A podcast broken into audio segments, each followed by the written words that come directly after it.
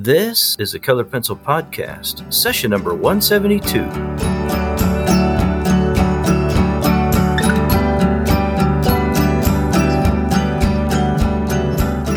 Welcome to Sharpened Artist, a colored pencil podcast where we discuss in detail all things in and around colored pencils and the colored pencil artist.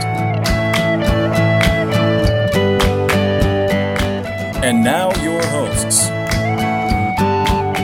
Lisa Clough and John Middick.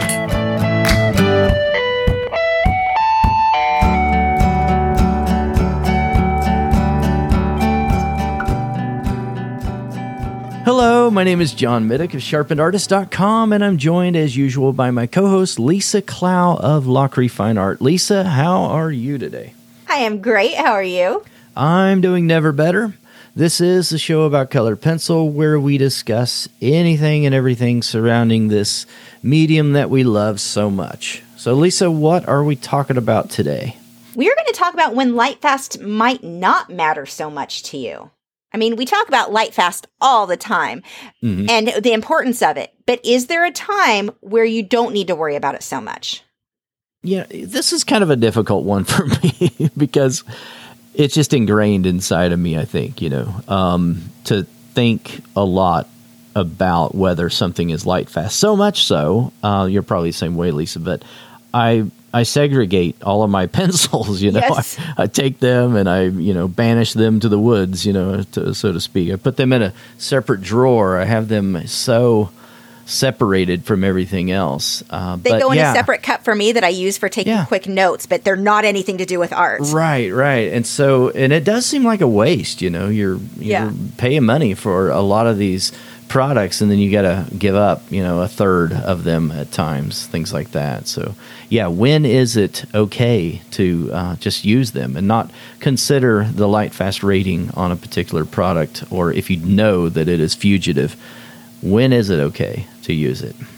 I do get asked quite often, what does light fast mean? Light fast just means how fast is that? Like, let's say you draw something with your colored pencils. Certain colors are going to fade faster when exposed to light than other colors. That may be within a few months. It may be a hundred years. So that's why it matters. We don't want to sell something to somebody and have it fade in, it in a few years. If somebody's paying good money, they expect it to last. And so as the artist, we need to be aware of that and we need to use colors that are not going to fade on them. But there are a few times, at least for me, that I will go ahead and use items. I love ink. I love watercolor pencils, including Derwent's watercolor pencils, and many of those are not light fast, but I still want to use them. Well, why would I risk it if I know they're not light fast. So there are a few reasons for me. One is just the experience of the medium. With Inktense, with Derwent's watercolor pencils, I love how they work. I enjoy working in them. Now, it's important to me though that they are fast mediums. I, I want to point that, throw that out there. If that was something that I was going to spend months or weeks to complete one piece, I'm going to go with stuff I know is light fast. It's not worth it to me to put that kind of time into something that I can't sell the original on. But let's say going back to Inktense or watercolor pencils, I can have it done in one or two nights max. I mean, I can have it done in a day if I want something that's fairly elaborate because it's such a fun or a fast medium to work in. And then for me, I just think it's fun. So that would be for me one reason it's worth it to go ahead and do something that I cannot sell the original of, knowing it's not light fast it's still worth it to me because I enjoyed the process so much. It's just such a fun way to work. Yeah.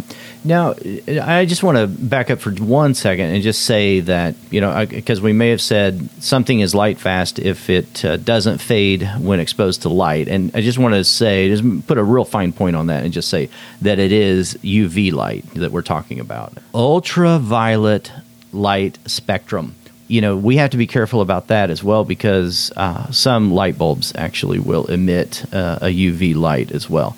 Some of the things that you could also do is you you could take some of these works that you've created, maybe some smaller works that you've done in a light fast or a non light fast medium or one that has poor light fast r- ratings and you could use that for prints. And there's nothing wrong with that because you know the print you, you would have to make sure you know that you're getting a fine art print done and you're reselling that.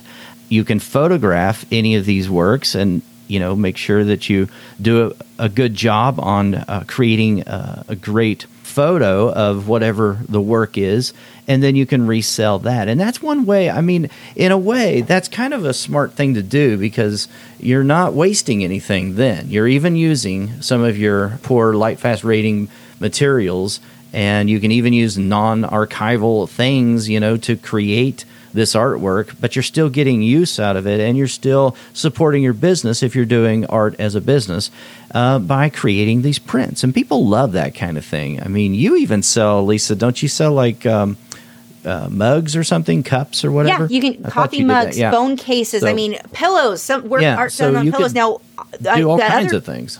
The other great thing is a lot of these mediums that are not super light fast, like for me, uh, some of the Inktense or some of the watercolor, some of those, they photograph because they're they dry matte, which I love because that makes for the such a great and easy way to get a photograph. So I mean, it's something that if I'm like, okay, I want to make a print available of let's say an octopus. If I do that in a certain let's say colored pencil, I'm going to spend weeks and weeks to week and weeks to do it because it's going to take me so long. If I do it in Inktense or I do it in one of these other mediums that may not be so light fast, it's it's still worth it to me because that print I can work large. That's another bonus for me. At least the Inktense blocks I can work really large, really fast. But it makes such a good print that it may be worth it to me to go ahead and sacrifice not being able to sell an original for being able to get that print out and ready right away. So sometimes, you know, just the speed of things depending on the medium you're working in. Now, I can work in other mediums very fast that aren't light fast, and you're always going to weigh the pros and cons to everything. But for me, that's just such a big deal. Being able to get a good photo, get it done quickly. And again, going back to, I just enjoy working in some of those mediums. Well, you're also able to supply some artwork for a you know a demographic or a particular portion segment of your fan base that maybe isn't able to afford an original or something like that. So they're able. Yeah, there are to, a lot of benefits to having those prints available. And I'll mm-hmm. just throw this out there because I know I get a lot of questions about that. How do I do my prints? For me, right now, I just sell them through a print on demand site. It's Fine Art America, or I think they are Pixels now. I'm not sure. If you look up either name, it'll show up. But it's a print on demand. So I just have to upload a high quality, high resolution photograph to their website, or I I do it as a JPEG, upload that to their website. Then I don't have to pay the money initially for a printer or for having the prints made. It's just on their website. And if somebody orders it, I get a percentage of that. Now, that's not always a fit for everybody. It depends on what you want. For me, I don't have the time to make my own prints and the, the, the upfront cost of, ha- you know, doing it yourself or ordering them and then shipping them out. And it, it takes a lot more work. So for me, the print on demand worked really well. But that's what I do. You just have to make sure you have a really, really good photograph of that print. And for me, you, some people, if it's a smaller piece, you can scan it, but I use a DSLR camera to get a really good photograph that way. Fine Art America or whatever they're calling themselves now. They use archival materials. I'm guessing on their. As far, yeah, it, last I checked, I mean, I haven't looked again lately. I don't know if they've changed anything, but yeah, Yeah, I yeah. don't know that I'd say they're going to last hundreds of years, but you're not paying But, uh, for an yeah. original, co- you know, or a giclée, so Yeah. you're getting just a fine art print. So I think people expect so like a that to- poster. Yeah, they expect that to fade if they put it in direct sunlight, Yeah. that kind of thing. So, other otherwise, yeah, they know they're getting a fine art print. That's Yeah. that's really cool. Now, another reason going back to time, next on our list would be for books or illustrations. Sometimes you need to get a lot of artwork done very, very quickly if you're illustrating a book or doing something like that. Sometimes these mediums that aren't as light fast may be the fastest way for you to work or working digitally. I mean, when you go into that, a lot of this I think is very, you can really compare it to digital art because you're not even going to have an original there. It's all a JPEG you're producing. So something like that though with for me if I had to illustrate a book for somebody, I would encourage or if it needed to be something done very quickly, again, probably Inktense or watercolor would be the two mediums that I work in the fastest that I could get, you know, high detail very very quickly. There's another good um, good reason that you might because because then the books are what's being printed. You're not selling the original artwork to people. Now, if Mhm. you wanted to, then I would go back if you thought the book was going to be very popular and you might be able to sell some of those originals for a lot. Then I would back up and go ahead and spend extra time or, you know, use the light fast materials.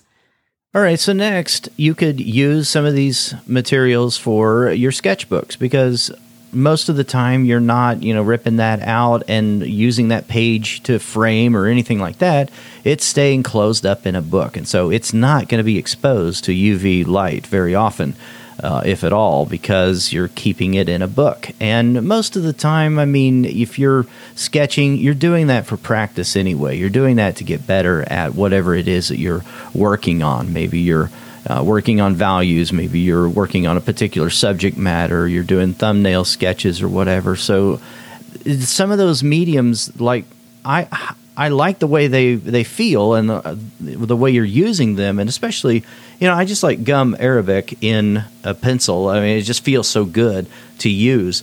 And if I can't use every pencil, then at least I could use those with a sketchbook and say, okay, I'm only going to use these fugitive colors when I'm using a sketchbook. Uh, another good tip while we're on sketchbooks, just very quickly, little bonus here I'll throw in here, is just take a piece of tape. I've, I've seen people really get hung up on this, but take a, take a piece of tape and uh, at the top of the page and just put some, you know, cut some glassine paper out and stick that in there, and that way you can protect that piece a little bit better. The next thing for me that I might use colors and not worry about them being light fast or not is if I'm making a color composition. I've got a design that I want to do now. When I want to design, there have been times where I'll design something in a sketchbook um, or on just a scratch piece of paper. When you're doing these color compositions, just get an idea of, okay, I'm going to paint this giraffe. Is he going to look better with a maroon background, a green background, whatever? I can do these quick, just color compositions where I'm testing these certain colors together to see what looks good. And then using pencils that aren't light fast or whatever materials aren't light fast, that really doesn't matter because again, we're talking about artwork. That color comp is not being sold. That's just for me to, to test out color com- color combinations to see if that's going to work for me. Um, and sometimes those non-light fast materials, I keep going back to this. Sometimes they're very fast to work in, and if I want to do something quickly, that may be the best choice for me. Mm, that's an interesting idea. The thing about that is, it might turn out that you really love that particular color, that particular everything about it, and then you're like, oh, I can't use it on that larger piece though because. And then I'm like, oh, I'm just fast. going to make a print out of this. Yeah. All right. So next, it's a good thing to use some of these materials when you're teaching or you're just giving some instruction uh, for some primary things when you're just learning something or you're teaching. Um, I do this often with students with newsprint. I use newsprint a lot because, you know, just doing thumbnails, like we talked about with the sketchbook piece or that bullet point, it's something quick and easy. You don't think of it as precious. You can just quickly go through something. You know you're not going to keep it. That's a good time to use some materials that you know are not light fast. Yeah, and while we're throwing out again, uh, we talked about this at the beginning. I mean, we're bringing up a lot of reasons that it really wouldn't be a big deal if you used materials that weren't light fast. Don't mistake that as like oh well i can just use non-light fast colors in my work i mean it just it depends on what you're doing if you are selling it i don't think it's ever okay to use non-light fast colors in work that you're not selling now i have had people that liked certain Inktense pieces that i i painted and they they wanted to buy them and it's like you know, I'm not comfortable doing that. If somebody really insisted, I would just have to make sure that was somebody who completely understood what Lightfast was, put it behind UV, you know, was willing to frame it behind UV glass and understood this is not going to last as long. Now, that would be another question I often get when it comes to Lightfast is can't I just put it behind UV protecting glass or use a UV spray? Absolutely. That is going to help. It's not as good as you doing that in combination with Lightfast materials, but that is something that you can do to help. So like I've got some pieces on my my wall that I like the work that I created, but I knew that they were not light fast. They've been behind the UV glass for years and they've been okay, but we're only talking about 3 4 years. So that still could, you know, in the next 10 15 years that may not be the case. Even behind the light UV protecting glass because that's only filtering out so much. UV resistant glass, though, does filter out a lot. Yes. Um, and using common sense and educating your buyer that you know that you do do not put this in direct sunlight or daylight or use bad bulbs, um, and then also spraying your work uh, and then protecting it behind UV protected glass does help all of those things. But yeah, it comes down though also to an ethical issue with you know if you feel like that there is a chance that this might fade over time then it's probably something that you should just just not do. And it'll help you sleep better uh, keep your conscience clean by not doing it not it's selling so something. true. I did, I, and I've told this story before, but years and years and years ago when I first started oil painting, I thought I could save money by buying a linseed oil from the hardware store because you, you can get a gallon of that for like five bucks or whatever it was versus spending $20 on this tiny little amount. I don't know. I'm throwing out numbers that aren't out accurate. Yeah. But you get the, the gist of that. And I used this linseed oil and the paintings came out fine. It worked fine at the time. The end result was fine. And within, I want to say it was less than a year and I had already sold a bunch of them at an art festival. Now I wasn't selling them for a lot. They were maybe $40. But to this day, I still feel guilty that I sold work that ended up the, the linseed oil ended up separating from the oil in a way I had these big yellow runs down the artwork. Like it looked like Oh, someone man. dripped something on it. It was the weirdest thing. I'm, I still don't understand the science behind why. I understand why it yellowed. I don't understand why it like separated and dripped and it looked, I mean, it, it wasn't something that you could hang on your wall anymore. And I, I still feel absolutely terrible that I sold any like that. And that was just because it wasn't because I was, okay, yes, I was trying to be cheap, but I was also very ignorant on the fact that that could even happen or something could go wrong, Yeah. you know? And I feel Uh, that was what, over 20 years ago, and I still feel terrible about it. Oh, interesting. All right. Well, okay. So maybe you've heard this list and you're like, well, there's a couple of other things you could do with some of these materials that you guys didn't mention. That's the reason why we're asking you to let us know. I love to hear what you guys uh, come up with on your own and what you've um, identified that we've left out on the show. We can't think of everything, and if I haven't mentioned it lately, I really appreciate you, the listener. I appreciate you taking time out of your day and lending your ear for a little while. And this is a weekly show, and it's free. And if you enjoy it, consider giving us a rating and or a review wherever you get your podcast. And this is a weekly show. We'll talk to you again next week. Bye. Thanks for listening to this week's episode. All the show notes can be found at www.sharpenedartist.com.